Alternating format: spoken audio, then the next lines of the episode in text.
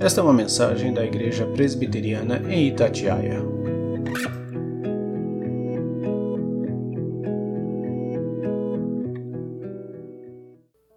Boa noite aos irmãos. Em Lucas 23, capítulo 23, versículo 34, nós lemos: E contudo, Jesus dizia: Pai, perdoa-lhes, porque não sabem o que fazem. Na verdade, nós lemos aqui a primeira passagem, a primeira parte do versículo. A segunda parte ainda fala que, em seguida, eles repartiram as vestes de Jesus e tiraram sorte.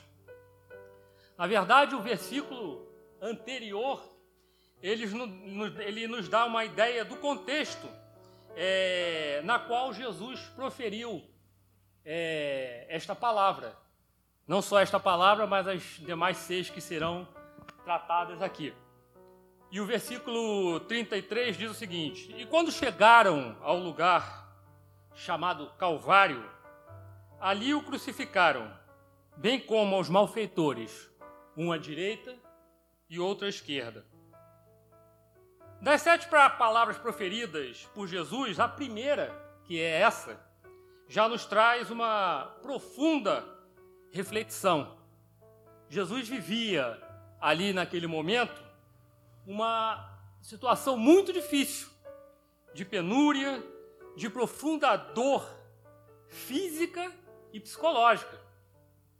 Sim, psicológica. Jesus não estava ali sentindo dores e não estava abalado emocionalmente. Na verdade, Jesus sugeriu, lá no Getsêmani, que, se fosse possível, passasse dele aquilo que estava para vir. Tal era a situação que ele se encontrava naquele momento. No entanto, Jesus, diante de toda essa situação, é interessante observarmos que ele não somente pediu a Deus que perdoasse àquelas pessoas que estavam tratando ele daquela forma, ou seja, estavam ali amarrando ele naquela cruz, encravando os pregos em suas mãos e em seus pés. Mas ele também atenuava a culpa. Isso é bastante interessante. Vejam bem que Jesus fala: Pai, perdoai-vos, porque eles não sabem o que fazem. Então, além de pedir perdão, ele ainda atenuava a culpa daqueles que estavam ali causando aquela profunda dor. O perdão, meus irmãos, na verdade, ele tem uma série de lições e de ensinamentos para a gente. O perdão é uma decisão pessoal, é algo que vem de cada um de nós. É um ato que acontece independente de um pedido de perdão daquele que nos causou o mal, ou daquele que nos ofendeu. Muitas vezes até sem ele mesmo saber que talvez tenha cometido algo que tenha nos ofendido. É um ato de profundas consequências espirituais na vida da gente. Ele liberta o ofensor, sim, mas ele também liberta o ofendido, aquele que perdoa. O perdão é um ato muito antigo, embora a gente às vezes não perceba. Vejamos que Deus, lá no Éden, já tinha preparado um plano, todo o processo de perdão, sem o pedido de perdão de Adão. A Bíblia não nos deixa claro, mas parece que Adão não se arrependeu do que fez, ou pelo menos não se manifestou. No entanto, Deus ali já preparava todo um plano, ou já tinha preparado desde a eternidade, todo um plano de redenção baseado no perdão. José no Egito é um outro exemplo. Alguém que passou pedaços difíceis na sua vida, foi vendido pelos irmãos, foi parar no Egito e tem a história que todos nós conhecemos. E José decidiu perdoar os seus irmãos sem que eles mesmos soubessem de quem se tratava, aquela pessoa de quem eles estavam diante deles. Estevão, o primeiro mártir que nós temos pelo menos registrado na Bíblia, foi alguém que também clamou a Deus pelos seus executores. Enquanto ele estava sendo apedrejado ali, caminhando para a morte, Ele pediu a Deus que não computasse aquele pecado na vida daqueles que ali estavam o executando. Inclusive, depois o grande apóstolo Paulo, que consentiu com tudo aquilo que estava acontecendo. E com certeza muitos outros mártires, muitos outros homens e mulheres de Deus ao longo de toda a história da igreja agiram dessa forma. Foram martirizados, sofreram e, ao exemplo do nosso Senhor Jesus, perdoaram aqueles que estavam o maltratando. E hoje, irmãos, aquele que nos tem libertado da cegueira e dos grilhões do pecado nos chama também para aprendermos a libertar aqueles que nos têm ofendido, da mesma forma. E a oração que ele mesmo nos ensinou diz o seguinte: perdoa nossas ofensas assim como...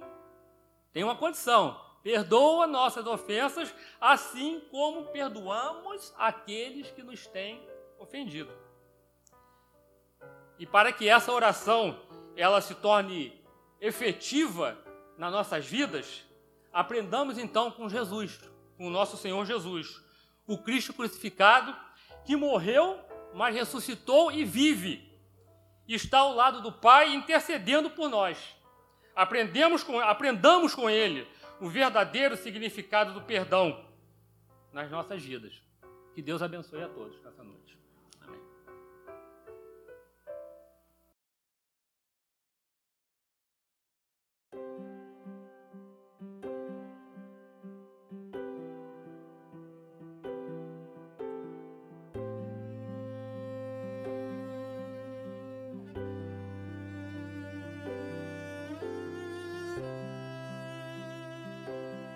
Em verdade, te digo que hoje estarás comigo no paraíso. Se nós olharmos um pouco para trás, vamos ver a palavra de um pecador, dizendo assim para Deus: Senhor, lembra-te de mim quando entrares no teu reino.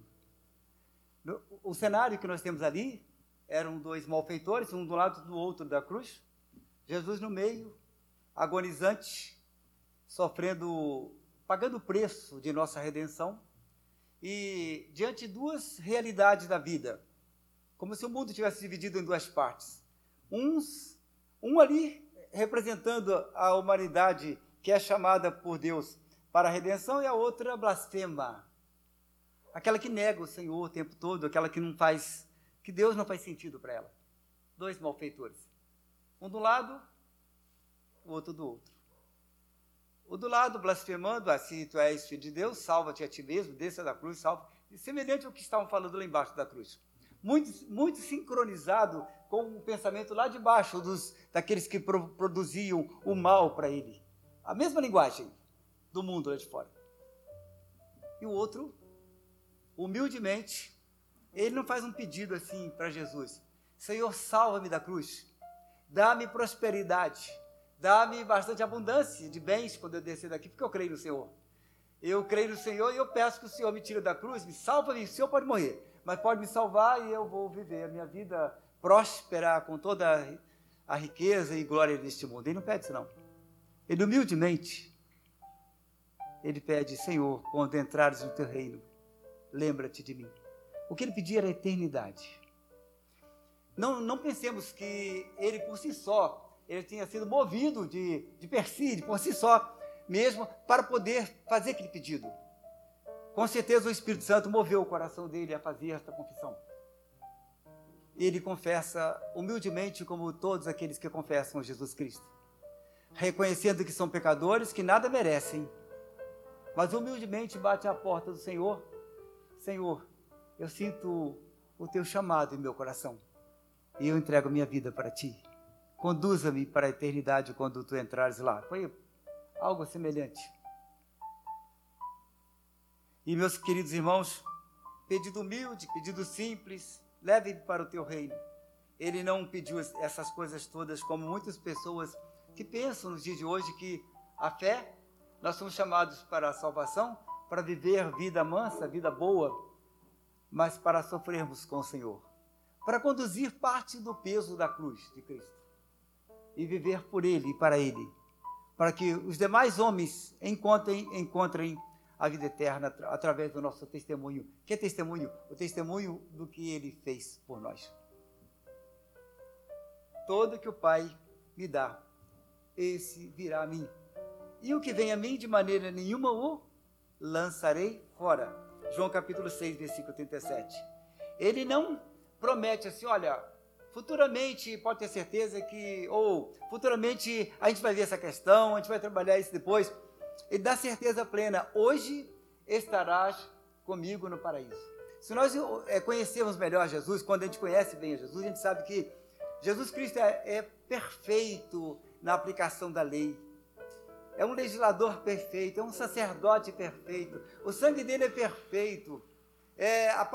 A verdade é plena, é absoluta. Tudo de Jesus é pleno, é perfeito. Quando ele paga o preço do pecador, ele paga o preço da redenção do pecador de tal maneira que está garantida a vida eterna para ele. Ele não fica oscilante no mundo entre uma coisa e outra, não. Foi tão perfeito que ele fez. Foi tão exato que ele fez. Sacrifício perfeito, o sangue que comprou, pagou o preço ideal por tudo que a lei exigia do homem. Ele fala, agora entra, quando entrares no teu reino, lembra-te de mim. Ele fala assim, hoje mesmo estarás comigo no paraíso. Algumas coisas destacamos aqui rapidamente. A humanidade representada perante o Salvador. Essa humanidade. Nós falamos que outra parte não tinha nada, né? Encontramos esses dois tipos de pessoas falando com Jesus. O incrédulo, blasfemo, endurecido, pecador, tristemente destinado ao inferno. E o pecador induzido pelo Espírito Santo a arrepender-se, confesso, pronto para receber a salvação eterna, induzido pelo Santo Espírito de Deus. Essa é a primeira humanidade, essa é a humanidade difusa. Quantas vezes nós falamos com a pessoa do amor de Deus, ele fica paralisado olhando o que nós estamos falando, nunca me ocorreu tal coisa. E o outro fala assim, que isso? São os dois cidadãos lá da cruz. Outra coisa que destacamos que é o grande amor de Jesus pelo pecador. O Senhor não disse palavra alguma para o primeiro ladrão, nenhuma, zero. O primeiro ladrão ficou no silêncio. Jesus não se dirigiu a ele. E ele se dirigiu ao outro. Hoje mesmo estarás comigo no paraíso. Assim também, aqueles que não buscam o Senhor também não têm o Senhor. Aqueles que não buscam o Senhor não têm nenhuma misericórdia. Aqueles que não buscam o Senhor não têm vida eterna. Deus não fala com ele. Não fala. E com o outro ele disse, Deus fala conosco. Nessa noite Deus está falando conosco. Porque nós somos bem representados para aquele outro lado, aquele malfeitor que, movido pelo Espírito Santo, ele confessa a Jesus Cristo. O perdão incondicional após a confissão sincera. O Senhor não fez menção nenhuma do passado daquele homem. Você era ladrão, rapaz, você não esqueceu? Mas você quer ir para o paraíso comigo? Não, nenhuma. Não jogou na face dele aquilo que ele era. Simplesmente o perdoou, como ele faz conosco. Ele não lança em nossa face os nossos pecados. Ele nos perdoa e nos concede vida eterna. E essa confissão sincera, produzida pelo Espírito Santo, que nos faz ver a Deus. Em sua confissão, o recebeu e o perdão incondicional da parte do Senhor foi aplicado ao seu coração. Incondicional. Ele não deu condição nenhuma. Ele não buscou a Deus pelos méritos dele. Ele fez boas coisas um dia no passado, apesar de ser ladrão. Ele fez coisas boas. Não tem nada no somatório da vida dele, mesmo que fizesse. Mesmo que não fosse ladrão. Continuava com um peso de culpa enorme. E Deus teria também compaixão e perdoaria ele do mesmo jeito. Não importa quais sejam os seus pecados, meus queridos ouvintes. Eu não sei como está a vida sua, seu ouvinte da palavra de Deus. Ele não quer jogar em sua face aquilo que você fez. Ele quer que você tenha um novo coração com ele. Está sentindo a palavra de Deus em seu coração, falando com você. É hora de dizer, Senhor, estou aqui. Eu peço que o Senhor tenha compaixão de mim. Ele vai te ouvir. A certeza da vida e da morte eterna. De um lado, aquele rapaz sai dali da cruz, vivo com Deus. Ele morreu. mas ele viveu. A morte não alcançou a alma dele, prontinho para a eternidade, enquanto o outro, mediante a morte de Cristo, selou também a eternidade dele ausente de Deus. Essa é a nossa certeza que temos diante de Deus. Temos Cristo como Salvador e a certeza de que Ele morreu por nós, fez tudo perfeito. E é tão perfeito que fala assim, hoje estarás comigo no paraíso. É exatamente isso. Glórias a Deus pela redenção. Se sua vida ainda não... Na sua vida você não tomou decisão por Cristo, lembra qual dos dois ladrões que representam bem você lá naquela cruz? Aquela humanidade perdida, blasfema, ou aquele que humildemente fala, lembra-te de mim quando entrares no teu reino. Faça a decisão baseada naquilo que o Senhor está falando ao seu coração nesta noite.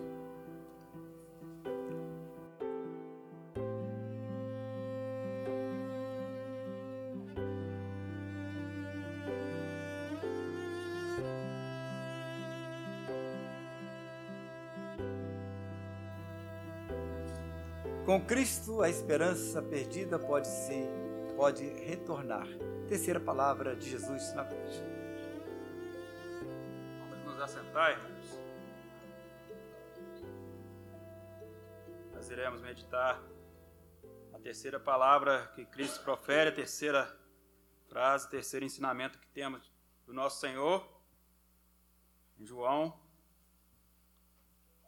capítulo 19, versículos 26 e 27. Evangelho de João 19, versículos 26 e 27.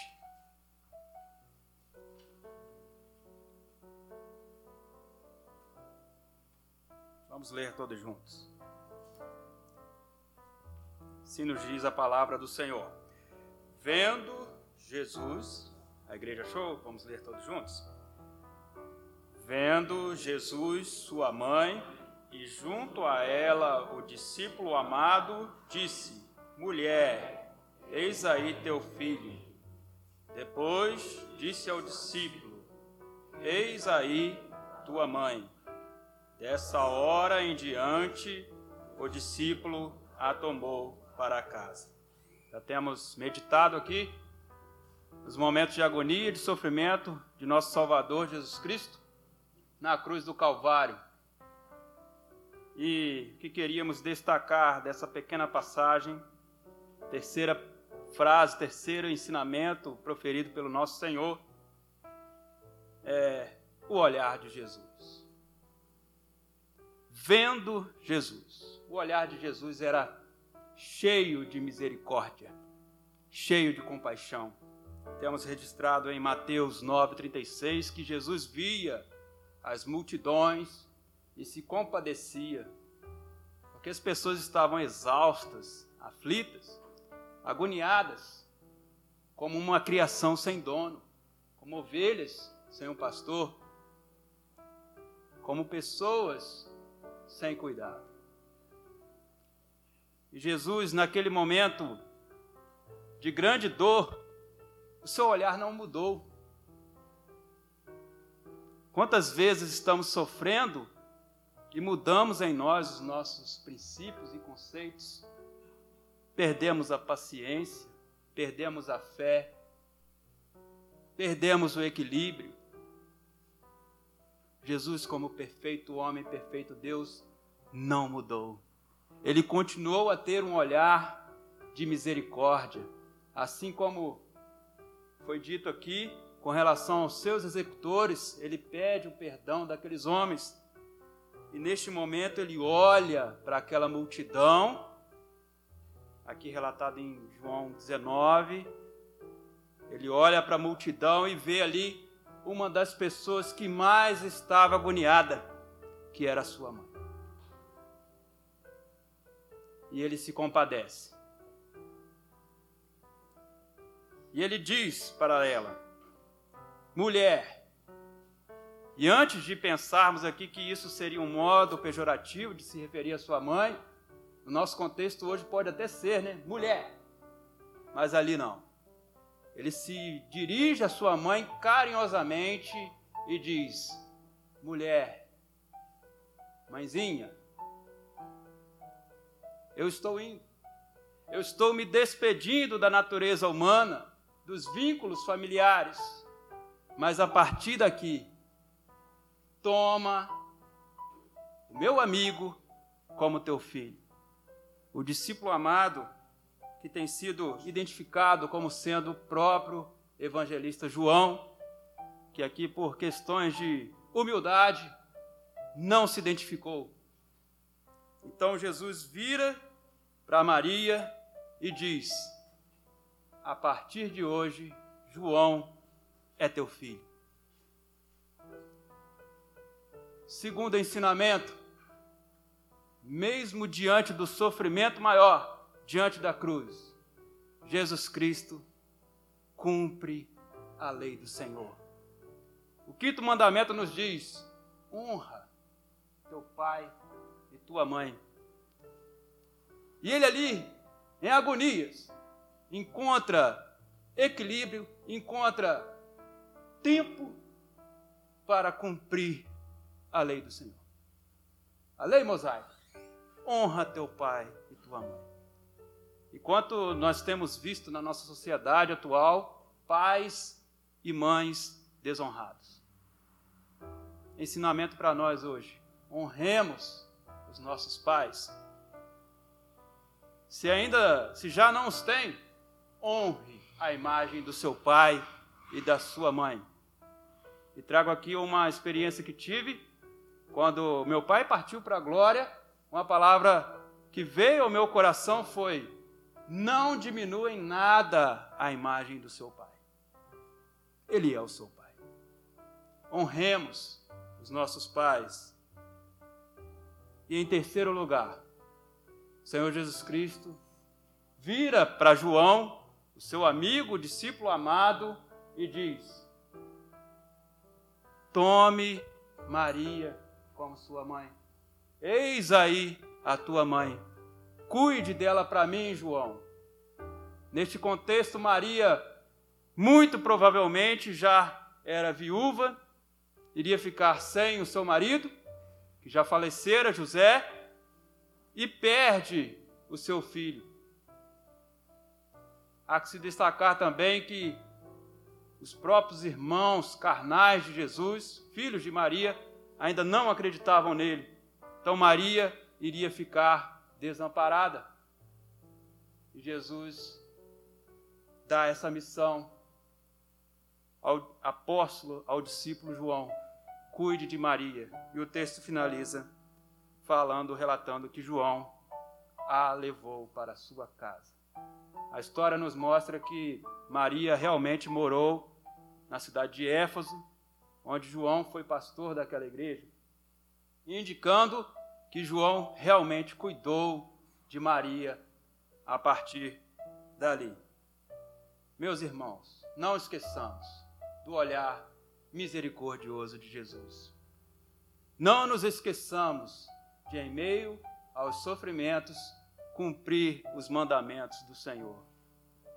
E não nos esqueçamos de cumprir também a missão de cuidado, de misericórdia, de compaixão, a missão da caridade. A Bíblia inteira nos adverte a não desamparar o órfão e a viúva. E essa foi a missão dada a João naquele momento. Que o Senhor nos ajude a cumprir, assim como Jesus Cristo nos deu exemplo máximo, a cumprirmos a palavra dele e a vontade do Senhor. Amém.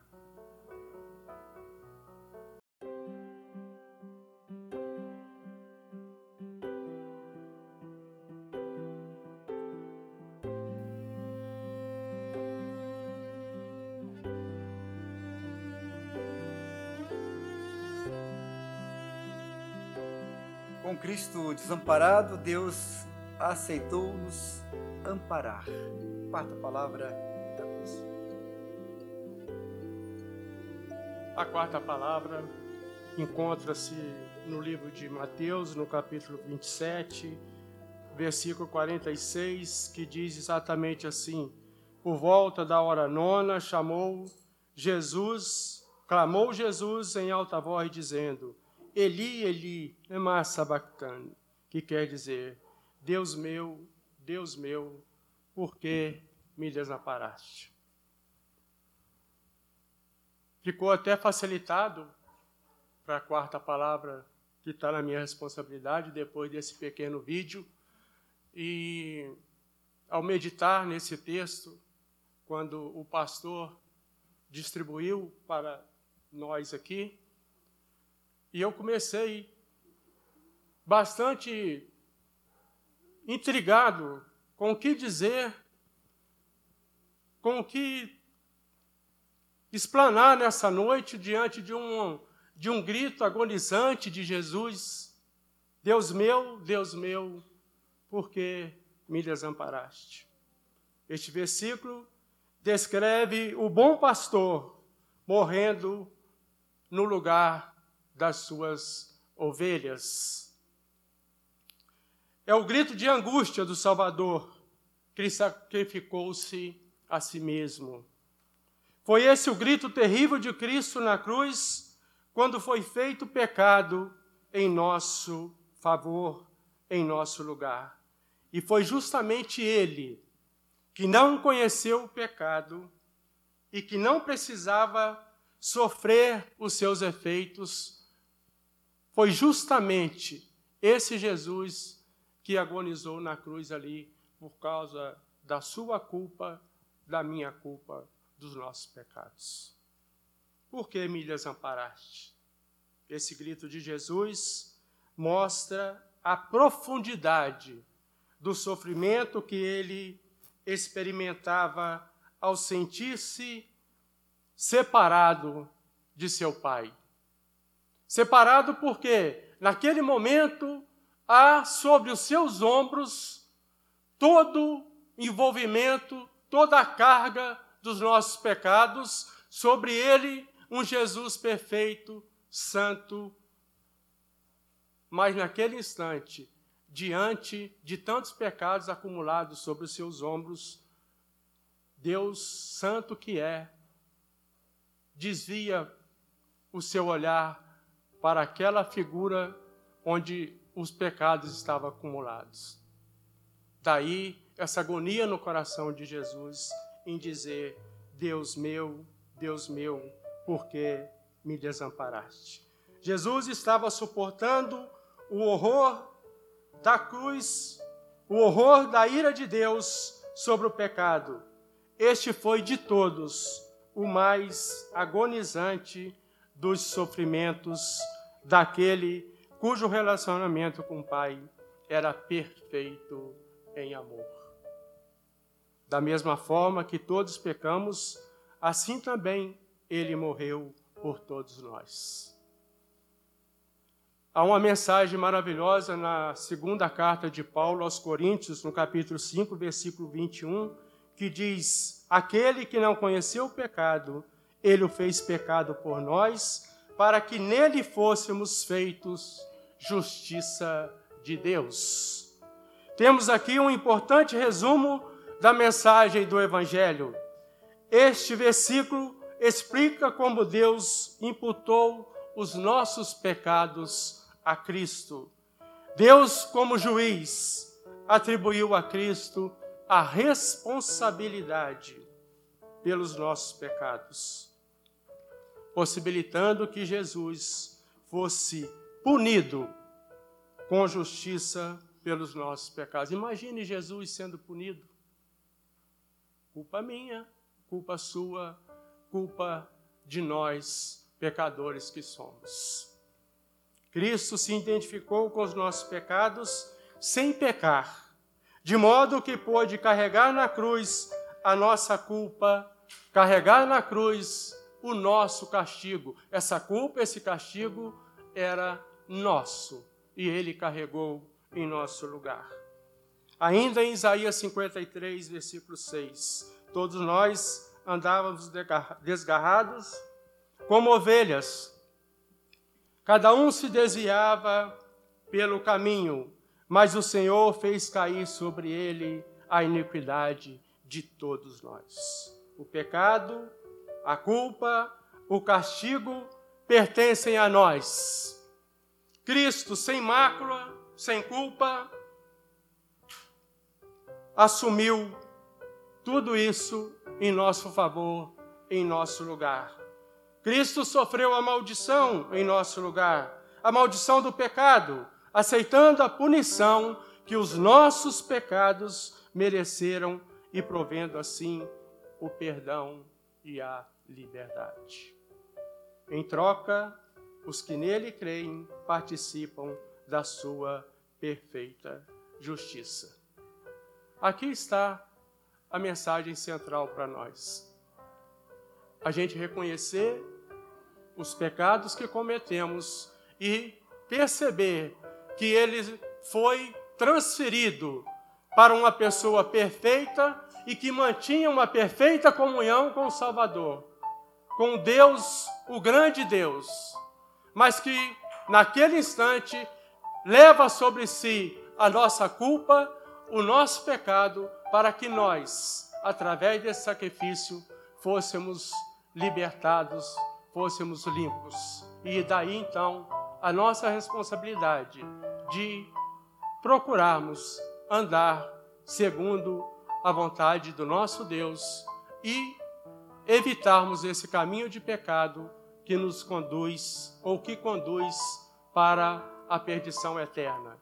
Que aceitemos esse sacrifício de Jesus e que ele seja hoje o Senhor das nossas vidas. Que ele nos abençoe. Amém.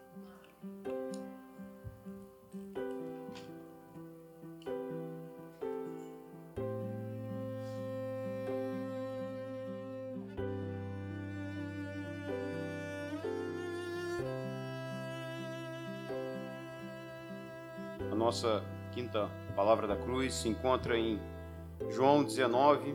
Eu vou ler o verso 28 e o verso 29 e eu peço para os irmãos acompanharem. Depois, vendo Jesus que tudo já estava consumado, para se cumprir a escritura, disse: tenho sede. Estava ali um vaso cheio de vinagre. Embeberam de vinagre uma esponja e, fixando-a num caniço de isopo, lhe carregaram a boca. Meus irmãos, essa quinta palavra que Jesus profere, a quinta expressão que Jesus profere na cruz, ela começa com o versículo 28, nos relatando depois. Depois de quê? Nós já fomos impactados quando a gente vê o filme, a parte do filme que foi passada, e a gente vê Jesus pregado na cruz, com a coroa de espinhos, ensanguentado. Jesus profere o tenho sede depois de tudo aquilo ali. Jesus procede esta quinta palavra depois dele ter sido açoitado, depois de terem posto em sua cabeça uma coroa de espinhos. Jesus profere o tenho sede depois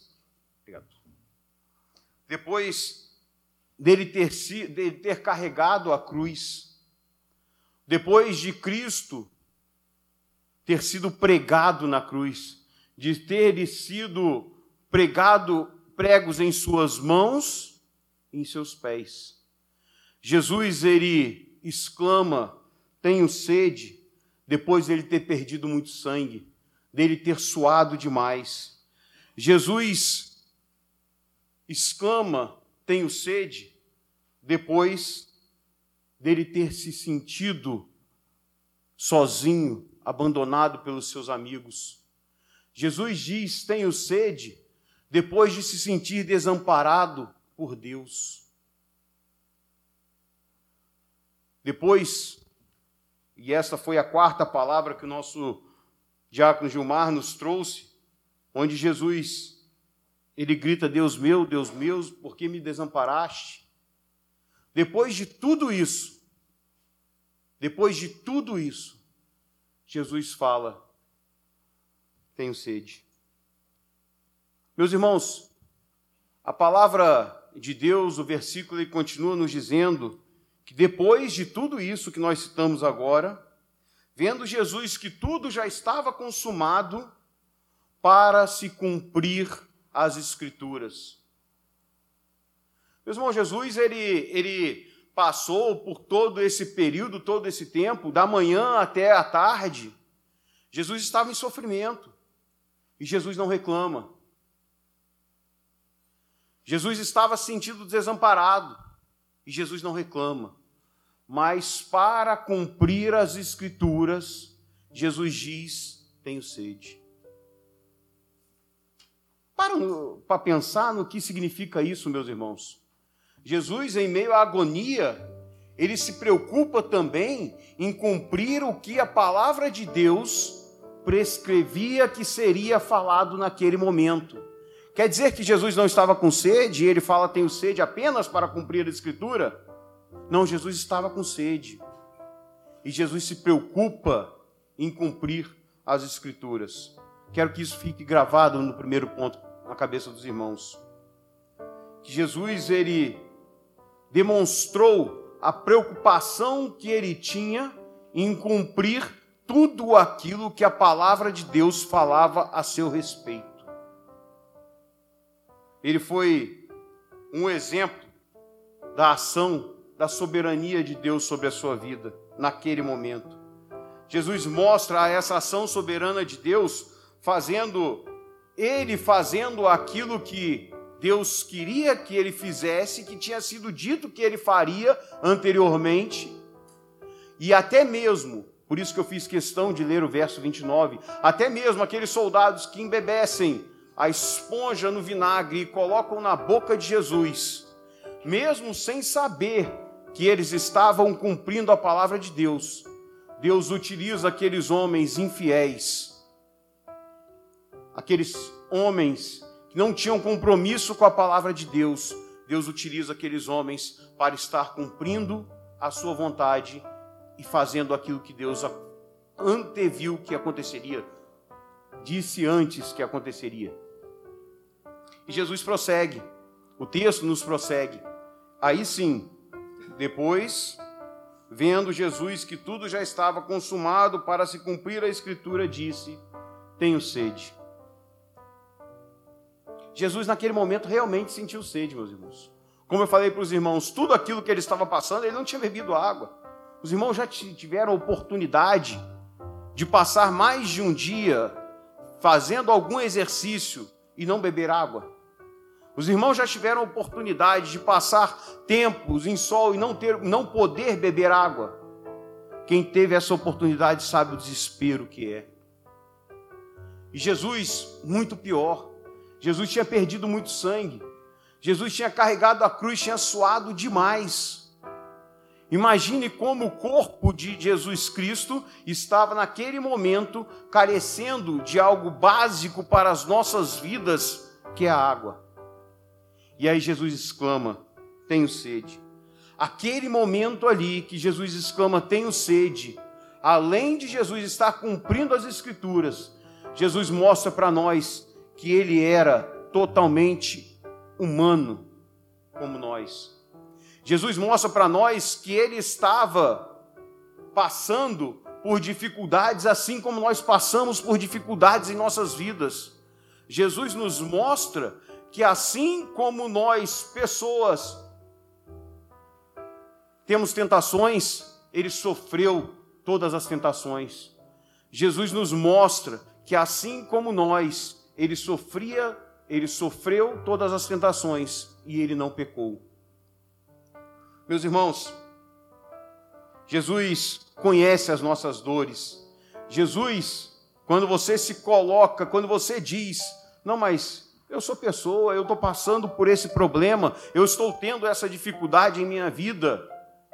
Não ache que Jesus não conhece a dor que você está passando. Não ache que Jesus não sabe do seu sofrimento, porque Jesus foi totalmente homem, assim como você, assim como eu. Meus irmãos, Jesus conhece todas as nossas dificuldades. Irmãos, Jesus, ele conhece, ele passou por tudo o que nós passamos e Jesus não pecou. Jesus foi um exemplo para nós. O que nós devemos tirar, que eu trouxe para os irmãos, dessa expressão, tenho sede de Jesus? Queria que dois pontos ficassem nas nossas mentes. Primeiro, não importa o que nós estejamos passando, nós devemos cumprir a palavra de Deus em nossas vidas. Não é a desculpa, não, mas ele era Deus. Ele era Deus, ele suportou tudo aquilo porque ele era Deus. Ele era totalmente humano como você e como eu. Isso não é desculpa. Dizer que você está em pecado, você está pecando. Ah, mas Jesus não pecou porque ele era Deus. Isso não é desculpa para nós, meus irmãos.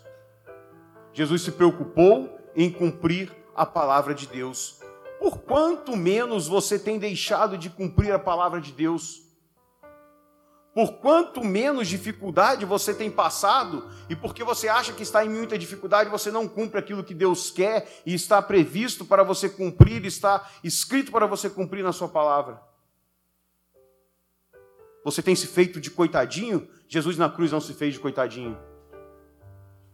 Você tem achado que Jesus era Deus e por isso Jesus não sofreu? Jesus sofreu igual você sofre.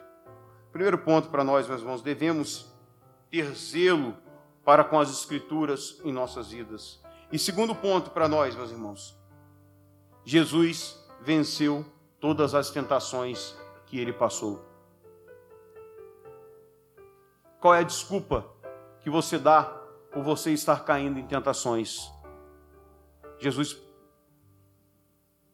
era Deus. Nós somos filhos de Deus.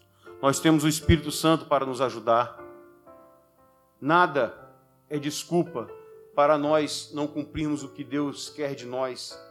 Nada é desculpa para nós cairmos em tentações. Se você tem dificuldade, peça a Deus. Está difícil para você, os sofrimentos que você está passando, peça a Deus. Confie que Deus vai fazer com que o Espírito Santo te console, te conforte, te ajude a estar vencendo a dificuldade que você tem. Que Deus nos ajude a estarmos assim como Cristo se preocupou lá na cruz, preocupado com as Escrituras, que nós estejamos preocupados a todo momento nas Escrituras de nossas vidas. E que Deus nos ajude a estarmos superando, não caindo nas tentações, sempre lembrando que Cristo também foi tentado, Cristo era humano como nós éramos, como nós somos, e ele venceu todas as tentações.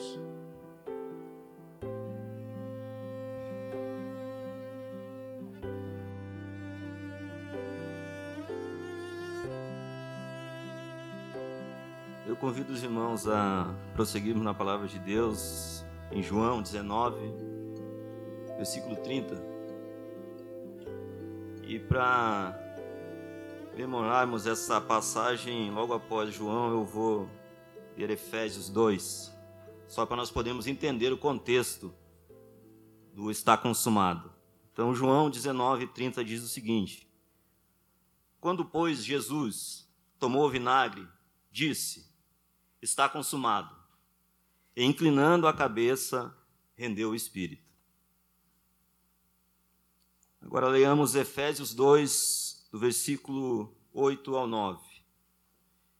Porque pela graça sois salvos, mediante a fé. E isso não vem de vós, é dom de Deus, não de obras para que ninguém se glorie. Para que nós possamos entender o contexto do está consumado. Esse momento, a crucificação de Cristo, ela foi um momento decisivo do seu sacrifício por nós na cruz. Que muitos, para a época de Cristo, tinha sido um fracasso de um galileu pobre, filho de um carpinteiro. Para Cristo, nosso Senhor, foi como um rei, caminhando para a sua coroação. E na cruz, Cristo, ele abre as portas do nosso cativeiro. Na cruz ele adquiriu para nós eterna redenção e salvação da culpa dos nossos pecados. E é na cruz, neste púlpito sombrio, que Cristo prega a mensagem de triunfo e de vitória. Na sexta palavra da cruz, na qual o nosso Senhor profere, está consumado, está feito, a obra redentora que me foi dada pelo Pai está completa. Eu completei a obra. Nós sabemos que essa palavra, ela é de origem grega e ela tem a pronúncia tetelestai. E ela tem três significados do contexto da época que nós vamos trazer para aplicação com relação à vida dos crentes e à eficácia dessa obra redentora de Cristo na vida do seu povo. Ela tem o primeiro significado, um significado familiar. O segundo significado era um significado da época, que era comercial. E o seu terceiro significado era um significado judicial. O nosso primeiro significado, o significado familiar da palavra tetelestai, era quando um filho ele recebia alguma tarefa do seu pai, e quando ele acabava essa tarefa, ele chegava para o pai e dizia: tetelestai, papai, a obra está pronta, acabei aquilo que o Senhor me confiou. Concluí, meu pai, tudo aquilo que o Senhor me deu. E aqui Deus, nosso Senhor, enviou seu Filho amado ao mundo, para que por meio da fé no sacrifício salvífico de Cristo, nós tivéssemos plena e eterna redenção, para que fôssemos absolvidos da condenação eterna, em virtude dos nossos pecados, aqueles que nós cometemos, aqueles que nós cometeremos e aqueles que já foram cometidos. É Deus Filho dizendo a Deus Pai: está pronto, acabei a obra, Pai. A obra é exclusivamente minha. A obra da redenção, da salvação de pecadores como nós, é exclusiva de Cristo. Cristo diz ao Pai: terminei, ó meu Senhor. O segundo significado, o significado do contexto, ele era um significado comercial. Era quando alguém pegava um empréstimo naquela época, ou que ele estava devendo algum imposto para o Estado. Quando essa dívida era paga, era batido um carimbo no recibo, e nesse recibo estava escrito tetelestai. A dívida estava paga. E aqui, Jesus Cristo, na cruz do Calvário, para o contexto, pagou com o seu sangue a nossa dívida com o Deus Pai. Aqui ele anulou o nosso débito, e agora estamos em dia com a lei de Deus. E apareceremos na sua presença no dia do julgamento final como absolvidos da culpa. Estamos quites, não temos mais débito nenhum. Estamos justificados pelo sangue vertido na cruz do Calvário.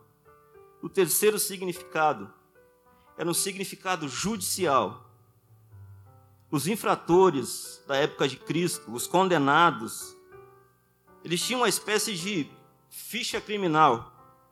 E ela era chamada de escrita de dívida, ou cédula de dívida. E ao cumprir a pena imposta judicialmente, o preso, ele era levado à presença do juiz, e esse documento, essa escrita de dívida, essa cédula, ela era atualizada. E o juiz riscava todas as dívidas penais daquele preso. A dívida estava paga, o preso estava livre. E na cruz do Calvário, Cristo encravou o nosso escrito de dívida, e ele escreve isso com o seu sangue. Sob essa nota promissória, ele escreve: tetelestai, está consumado, todos os pecados do seu povo, ó meu Pai, foram pagos. Eles não têm mais dívida nenhuma. E é por isso que Paulo ele nos escreve assim, para que saibamos disso. Agora, pois, já nenhuma condenação há para os que estão em Cristo Jesus. Que possamos entender o que Cristo quis dizer com está consumado. A obra redentora é totalmente dele. Ele, na presença do Pai, se apresenta e diz: Pai, completei a obra que o Senhor me deste. A dívida do seu povo, daqueles pecadores, foi paga. eles estão quites contigo. Não serão mais eternamente condenados. Eles estão livres. Estão livres para te adorar, para te cultuar e reconhecer, ó Deus, que o Senhor é o que nos guia, o que nos sustenta e o que nos traz na Tua presença para te glorificarmos e te cultuarmos. Que entendamos, irmãos, o significado da obra de Cristo. A obra de Cristo é somente dele. Ele cumpriu tudo que a lei exigia. Entendamos isso. E que para ele, por meio dele, nós possamos fazer todas as coisas. Amém.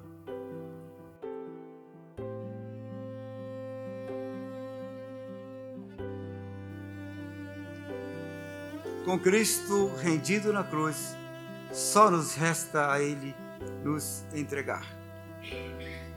A sétima palavra da cruz. Lucas, capítulo 23, no verso 46, diz: Então Jesus clamou em alta voz: Pai, nas tuas mãos entrego o meu espírito. E dito isso, expirou. Esses são os últimos minutos da vida de Jesus. Da vida de Jesus como homem, como Deus encarnado. Segundo a tradição, ele já tinha mais de 30 anos de idade, e a Bíblia lá fala de 3 janelas na cronologia de Jesus. Uma quando ele era apenas uma criança, depois por volta dos 12 anos e depois por volta além dos 30 anos. E Jesus, ele havia sido condenado à morte pela conspiração de mestres da lei judaica, e que essa execução ela tinha sido realizada pelos romanos. Jesus, como nós sabemos, e foi muito bem falado, nasceu na periferia de uma cidade simples, de uma cidade de pouca relevância, como Belém. E por conta da sua pequena fama que ele adquiriu lá naquela região, ele foi morto pela inveja e pelo ódio daquela elite religiosa local. Foi falado pelo Eduardo que Jesus, ele temeu a chegada daquele momento, onde no jardim do Getsêmani ele enfrentou uma profunda tristeza, e que ele compartilhou com os seus discípulos mais chegados. Na posição de Deus Filho, ele sabia de tudo que estava preparado para ele passar. Isso daí acabava tornando mais agudo ainda aquele sofrimento que viria.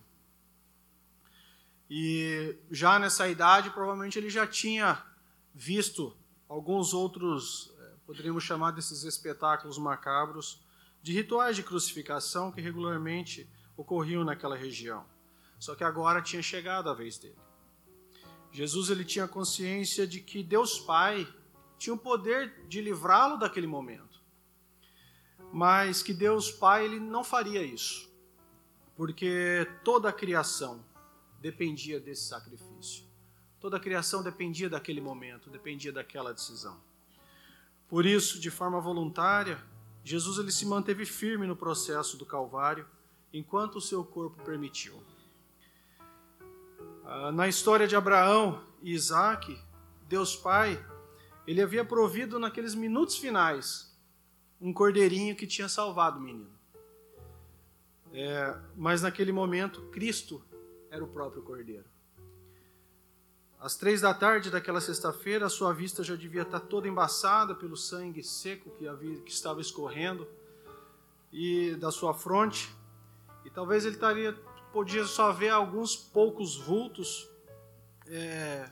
e ouvir alguns sons, porque já desde o meio-dia uma densa escuridão havia envolvido o Gólgota, ou a caveira, aquele monte onde Jesus tinha sido crucificado. Ele tinha sido crucificado às 9 da manhã, e os seus sinais vitais já estavam diminuindo rapidamente. Na iminência do seu corpo colapsar, ele ainda de maneira consciente, no seu último fôlego, com um grito, encomenda seu espírito, chamando Deus de Pai. A última frase de Jesus, enquanto encarnado, reforça para nós que a morte, ela não é o fim, mas sim o começo de uma nova existência, agora espiritual e relacional. Essa passagem não é um vácuo, um nada, mas o verdadeiro e definitivo encontro com Deus na forma de um Pai na mais pura essência e definitivamente livre de toda dor. Mesmo não sendo poupado daquele cruel sofrimento, Cristo não se ressentiu e mostrou confiança plena nos propósitos de Deus, até o seu último fôlego. Seus minutos finais apenas reforçam a eterna unidade entre Deus Pai e Deus Filho, que vai além do sofrimento e cumpre soberanamente os seus propósitos escritos desde a fundação do mundo. E nós podemos aprender que, assim como Deus não ignorou os sofrimentos de Cristo, Ele não ignora os meus. Ele sabe cada lágrima que possamos derramar numa simbólica sexta-feira como essa, escura, sombria em nossas vidas, aonde as esperanças se esgotam. E talvez alguns de nós estamos aqui nessa noite, enfrentando essa sexta-feira sombria, essa sexta-feira escura, nebulosa, e com situações na nossa vida de sofrimento. Mas a gente precisa ter a certeza que nada é oculto a Deus. Nada é oculto a Deus Pai. E Ele não desperdiça nenhum desses dias maus na nossa vida. Mas Ele tem o poder de ressignificá-los e, através disso, nos aproximar numa relação de Pai, de Filho e de irmãos. Portanto, ao olhar para as últimas palavras de Cristo na cruz, nosso maior ato de fé será de dizer: Pai, tudo está em suas mãos. Que você possa colocar sua vida nas mãos de Deus, seus problemas, suas dores, seus sofrimentos, porque Ele tudo o vê. Amém.